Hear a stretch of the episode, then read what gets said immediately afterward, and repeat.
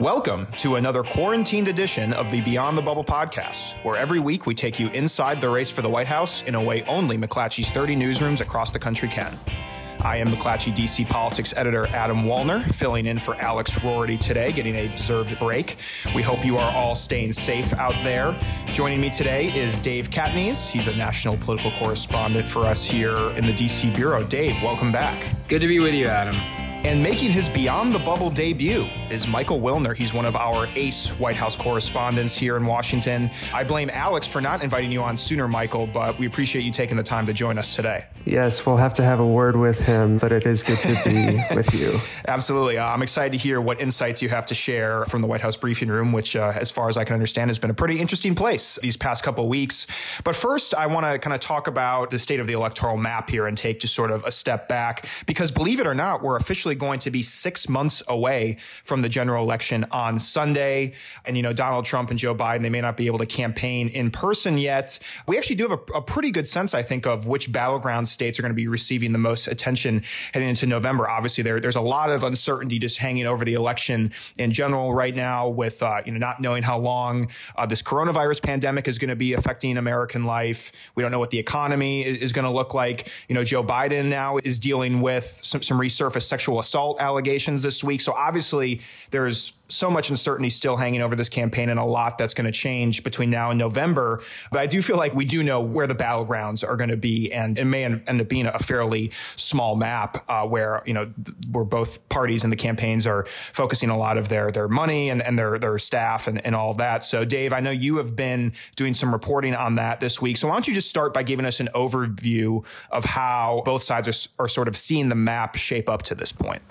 Yeah, this has basically consumed most of my week. So I feel like I have a pretty good handle on where top strategists and the campaigns believe this map is going to be. And it's pretty obvious for political junkies where it starts. It starts through the Rust Belt, mm-hmm. the blue wall map with Wisconsin, Michigan, Pennsylvania.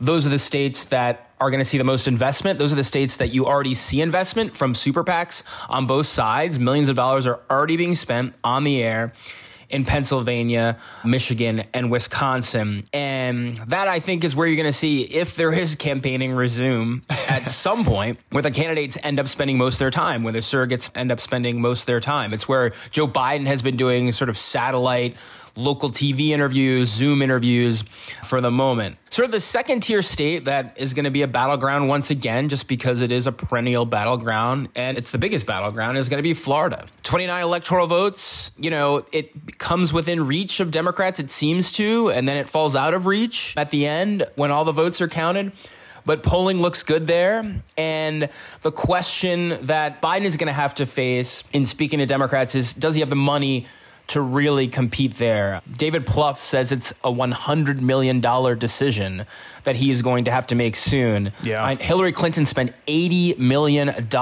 in Florida only to lose it.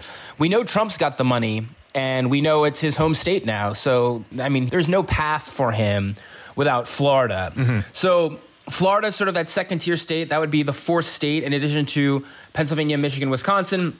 And then there are sort of the future states. The two states most sort of referenced in this category are Arizona, which is obviously out west, which is looking more promising for Democrats because of increased Hispanic participation, but also moderate Republican women who are turned off by Trump, who rewarded Democrats out there in 2018. So put Arizona in a future state, and then the the toughest state probably for Democrats to flip, but is on their radar is North Carolina, mm-hmm. which is obviously in the McClatchy family market. So we'll be paying a lot of attention to it. It's got a governor's race. It's got what is expected to be the most expensive Senate race. You know, it's a state that Trump won by three and a half points. So it's a bit out of that tier of Wisconsin, Michigan, Pennsylvania, which were, you know, obviously the closest. Mm-hmm. And Democrats say that's a reach, but that it will be competitive. And that's the ball game. Those are the six core states that, in conversations with both sides, those are the states that are repeatedly mentioned in sort of that order of priority as I laid them out. Now you're going to hear you're going to hear cases for other states. There, there will sure. be some reach states. Oh, we'll put Texas in play. Some people say, let's put some money into Georgia if you're the Democrats. Trump is going to look at New Hampshire. He's going to look at Nevada. He's going to look at Minnesota. That gets you to about 12 states overall. But in overall in conversations, they say th- those top six are where this election will be won and lost and basically played out. Yeah, let's stay with those six for a second. Would also note that uh, Priorities USA, which is sort of the leading super PAC on the Democratic side, they just laid down their kind of initial ad buys for the fall heading into the general election, and those are the six states that Right. they're they're spending their first wave of money in. And Michael, uh, you know, the one thing that sticks out to me about those states first and foremost is that they're all states that Trump carried in 2016. It seems like kind of no matter how you slice and dice this map, you know, Trump is going to be be playing defense. I think that's probably right, although his campaign believes that he's been very strong in Florida up until this point. Obviously, they've been spooked by recent poll figures. Dave, I actually I was wondering because you you mentioned Georgia and Texas as as reach states, but from what I've been hearing, yes, the the expectation is Republicans will still hold them, but uh, the campaign seems to be taking the threat more seriously than they did in 2016. At least it seems as if they feel they'll be forced to spend more money Absolutely. there than they had been. Why do you think that may be? I mean, I, I think that's totally true. But if if you really drill Democrats on it, they think they can get. I mean, Dan Wagner ran analytics for Obama in 2012, and he went through all these states, and he said, "Look." We're going to make Republicans spend more money in Texas. We're going to make them spend more money in Georgia. If you put an African American on the ticket, which Joe Biden may likely very well do, Kamala Harris, Stacey Abrams, in Georgia, obviously that's going to gin up excitement. That's going to that's history there. The numbers are changing, but if you really put truth serum on the Dems, they'll say, "Look, we could probably get within a point, within 2 points. Can we win it?" Wow, we need everything to go our way. We need a total collapse. We need a shredding of Trump's base not coming out. We need Republicans crossing over. We, we can't just win that on Dem turnout, even high Dem turnout alone. So Dan Wagner called them white whales and that they will get a lot of attention. There, a lot of money will be poured into them. But in the end, you better make sure you've got Pennsylvania and Michigan and Wisconsin. I mean, this is the mistake Hillary made. I mean, she went to Arizona. She put money into Texas. And, you know, look what happened. So I think there's going to even be more anxiety over, wow, you better make sure you've got your core states in the blue bucket before you start playing for Texas. And I think, you know, we're going to write stories probably in months. Hey, Texas might be in play. But I would just put that as still as, as in a different tier as those first six. Right. And to your point, too, I mean, with, with Georgia, um, there was some reporting this week from CNN that Senator David Perdue, who, who's up for reelection there this fall, uh, was sort of warning his supporters that the state could be in play. But to your point, Dave, I mean, if we're talking about Democrats potentially having a shot in Georgia and in Texas, you know, the, the election may be over anyway, right? If, if, Right. They're, if they're winning those states, Oh, it's a blowout. They're sitting pretty. Totally. Especially in 2020. Now, you know, I think if we're looking at the map further down the road in 2024, 2028, you know, given demographic trends, maybe those Midwestern states like Wisconsin and Michigan and Pennsylvania start to become more favorable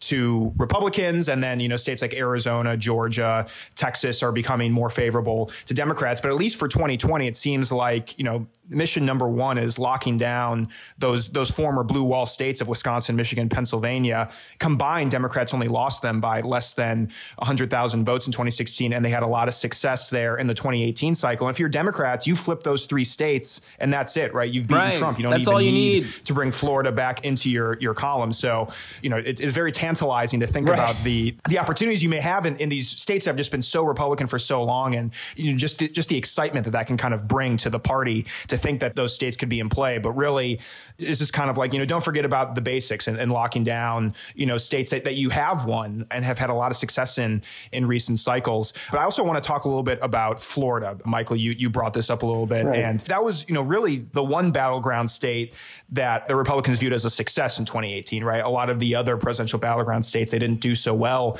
in in Senate and gubernatorial and, and House races in 2018, but Florida was still a bright spot for them in 2018. And I think even a lot of Democrats have been wondering, you know, how much money do we want to pour into this state? As, as Dave said, it's very expensive it's always close, but it seems like Republicans have had the upper hand there. But you know, what is your sense now about how Trump and the Republican Party are, are sort of viewing their, their chances in Florida amid this pandemic? oh, You know, with the way the, the economy is trending now. Right. And to Dave's point, there is no path for the president without Florida. Mm-hmm. So if there are internal signs in the campaign that Florida is in trouble, you're going to see quite a bit of change from the campaign. Recent polling indicates trouble for Trump, which is obviously a new development uh, for the campaign. They've been very confident in their uh, prospects in Florida and indicates a lack of support for his response to the to the pandemic. The campaign has really gone all in on the state. Obviously, he registered his primary residence there. He's registered to vote there now. Their hope is actually to expand uh, on certain demographic support um, from 2016.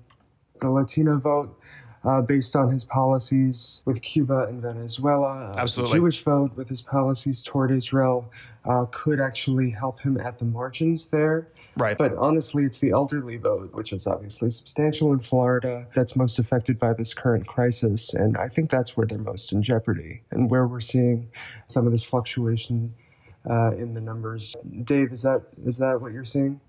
The most heartening part about Florida is the 65 and older contingent, where Trump is usually one of the strongest as far as demographics go. And they're seeing hemorrhaging there that they think obviously has to do with the coronavirus and his sort of erratic response to it.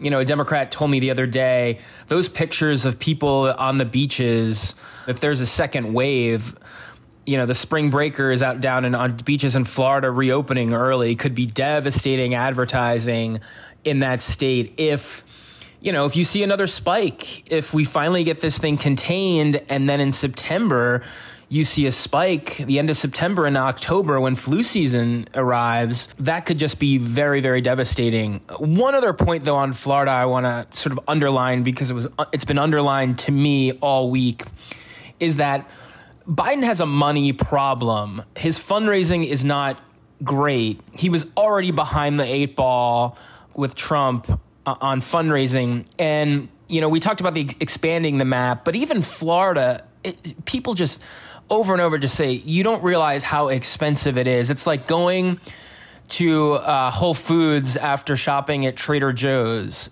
it's a totally different experience and it's going to be tough for him to really compete. Now, maybe this is a totally different campaign where you don't have to spend as much money because it's, you know, it's all Zoom and it's all you know, it's it's virtual, but it's still going to cost money to to put TV ads in all of those markets and that's where it becomes more difficult to play in a Texas and even in a Georgia when when you know you've got to make a real big decision on Florida and how much money you can spend there. But as Adam noted earlier, you know the, the, the super PAC is helping out. Priorities obviously is very well funded. They are they are on the air. They are they are running digital stuff. They are running television. So they are going to have to pick up a lot of the slack from Biden, who is, you know, trying to raise money virtually and virtual Zooms every night and is yet having some success, but he's never going to be able to catch Trump on the money front. Another thing I've been watching is, as a practical matter, uh, elderly voters are among the most reliable voters, right? Right. That may change, right, in the event of, uh, of, a second wave in the fall, and how, how might that affect uh, turnout for, for Trump, especially in Florida? Right. And so far, you know, the polls that have been coming out as we've kind of entered this general election phase actually show Joe Biden beating Trump among mm. senior voters, which would be a huge development if that holds for him in Florida and in other battleground states moving into November. Uh, before we leave the map behind here, you know, the, those kind of core six battleground states we, we talked about are all states that Trump won in, in 2016. And, you know, Democrats are seeing opportunities to maybe take some other traditional GOP strongholds this fall. But I want to quickly, you know, mention a couple states states where where Trump and, and Republicans are maybe hoping that they can take one from the Democratic column. You know, they, they point to states like Minnesota. Of course, there's uh, New Hampshire, kind of a small overlooked battleground state. They even you know are looking at New Mexico. You know, Michael, how serious are you taking you know sort of their their public statements that they can can sort of play in some of those those states that that Hillary Clinton won in, in 2016?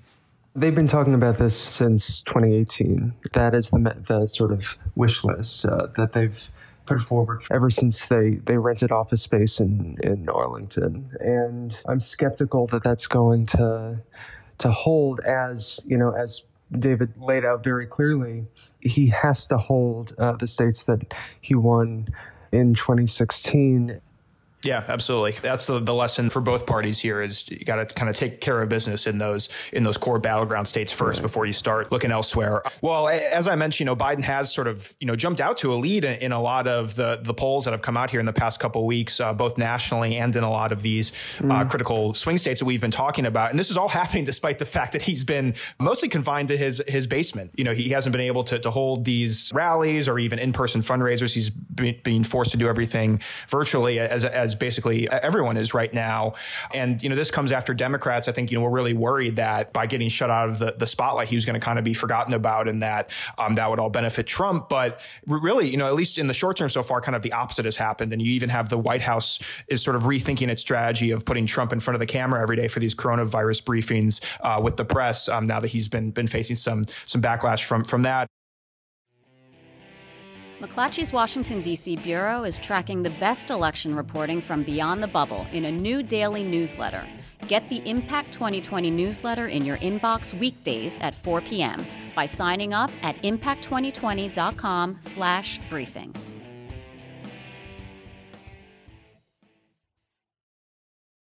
So, Michael, I wanted to ask you, since you have attended many of these these briefings, you know, what do you sort of make of the White House's shift on that front, and do you think it, it's going to last?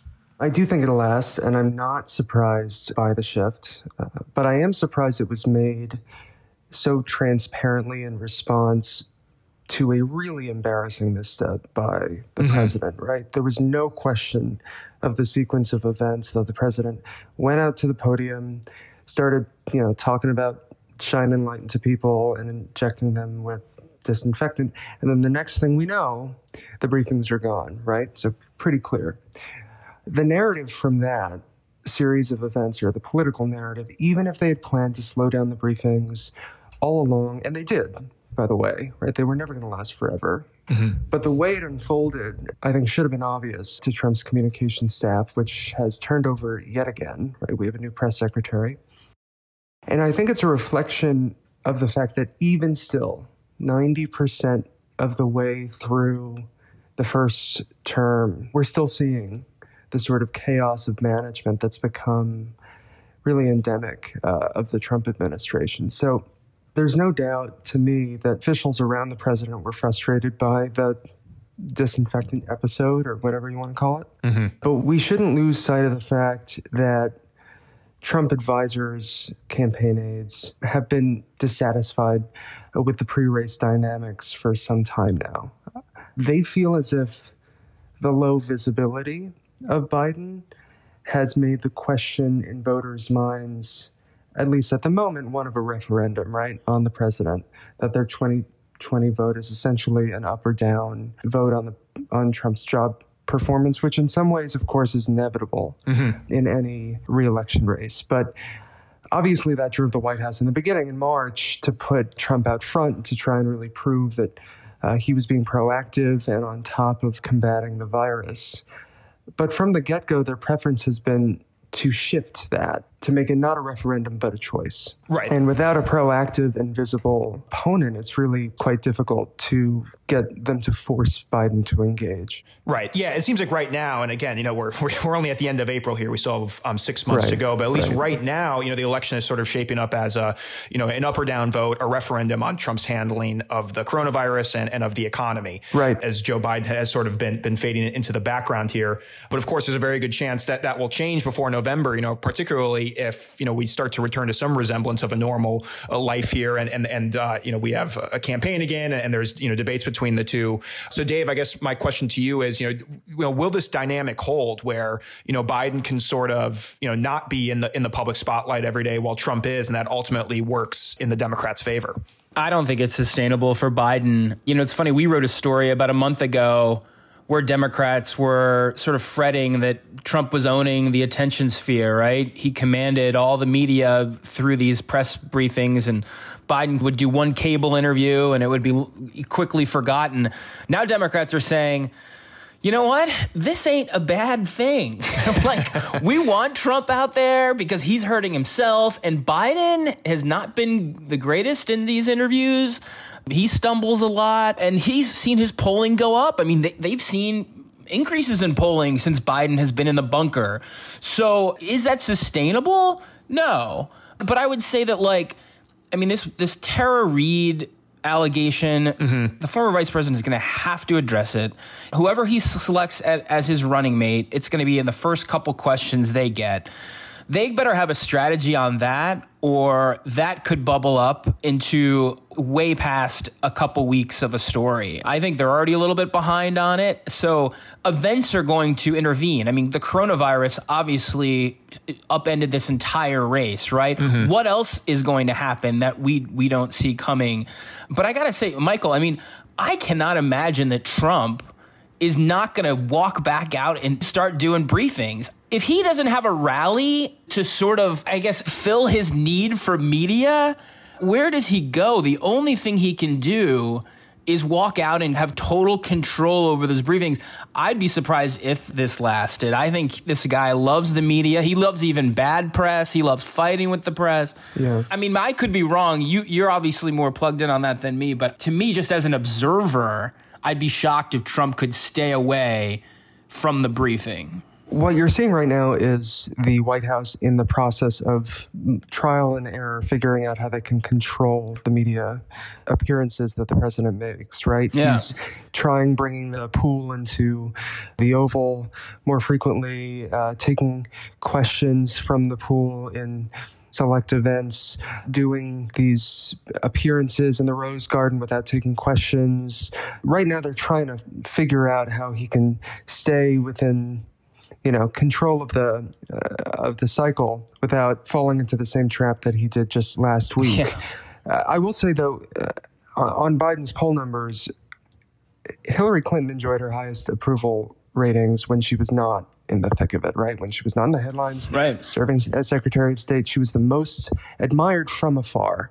So I am skeptical of the numbers we're seeing right now because they're not reflective of Biden's performance really in the arena. And maybe he can sustain that given how long the crisis is expected to last, but I am not sure. And yeah, on the question of the dynamics of will this remain a referendum, Adam, obviously the effects of the crisis and the recovery required are going to really outlast the campaign, right?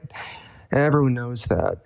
And and Trump's message at the moment is basically twofold. One, this is a wartime effort, and therefore Trump is a wartime president. And two, I built the pre COVID economy, I can do it again. And the first message is really critical because the fate of the election could rest on him convincing people that that's true, right? If a president is running for reelection with the economy in this like devastating spiral, he is expected to lose. But if a president is running for reelection fighting a war, he's expected to win. And it's up really to the Trump campaign to convince people that that's the world we're living in.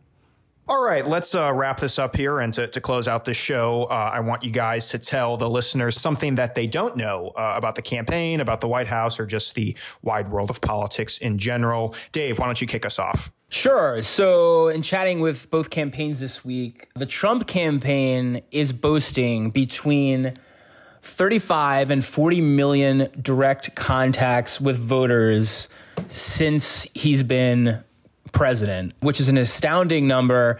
Now, I presented this to the Biden campaign. They are skeptical and they, they were like, what is an exact direct contact? The Trump campaign said anyone they signed up at a rally, anyone who attended a rally, anyone who received a text message, a phone call. But that's an astounding number. And they say that they could potentially get it to 50 million contacts by election day and that would amount to two thirds of the voters that they believe they need to win. That is an incredibly large number and one that is ahead of Biden by by millions, literally by probably tens of millions. Although the Biden campaign would not get into how many direct contacts they have. So that just shows you the advantage of the incumbency, the advantage of being able to run from the start of your last campaign, and with a digital operation that is obviously far ahead of the Biden campaign. All right, Michael, can you top that one? One thing that uh, listeners may not know is that it's Adam's birthday. oh wow! So happy a, birthday! Well, he did top that. How about that? wow, he that, that's that's an exclusive. Roarty's gift to you was hosting this podcast today. the greatest so, gift I, I could have been given. no, that's amazing. One thing that's uh, one thing that struck me is that White House officials are actually going to work. like, they actually going into the office? They're going into the office. Um, you know, there was obviously debate around that at the beginning, but most officials are going. You know, NSC, uh, NEC, ComStaff, all of it, and they're they're typically not wearing masks in the workplace. Hmm which is just rife with potential you know, scandal. Why not? Um, Why are they not wearing masks? I, I, think it's some kind of projection of confidence. Obviously, they have their temperatures tested when they enter the complex. It's tested throughout the day. That they are receiving rapid COVID tests as well if they're in contact with the president. But yeah, I mean, it's one of the rare places wow. in a major city, one of the rare workspaces wow. that is open and running. And I, I, don't know if that's comforting or disquieting, but, um, but there, there you have it. It's been interesting to see. You can, if you're in the West Wing, you can see, you know, folks just walking around like normal without masks. I find it huh.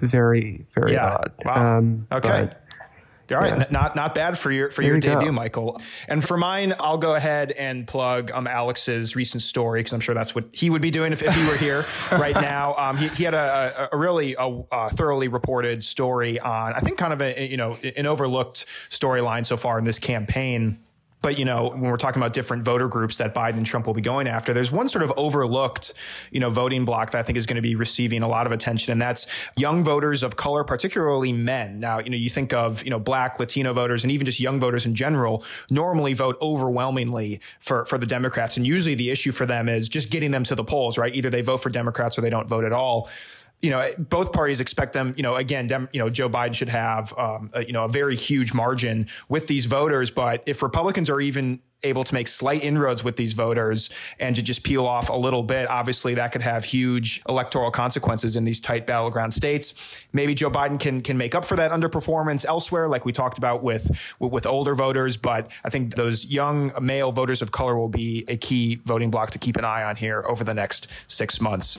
I think that's all we have for you today. So thank you for our producer Jeremy Sheeler for hanging with us this week, and also to our executive producer Davin Coburn, and of course thank you to the listeners. Check us out on Apple Podcasts, Spotify, Stitcher, or whatever podcasting app you use. And if you like what you're hearing, please leave us a rating or a review. We'll talk to you next week.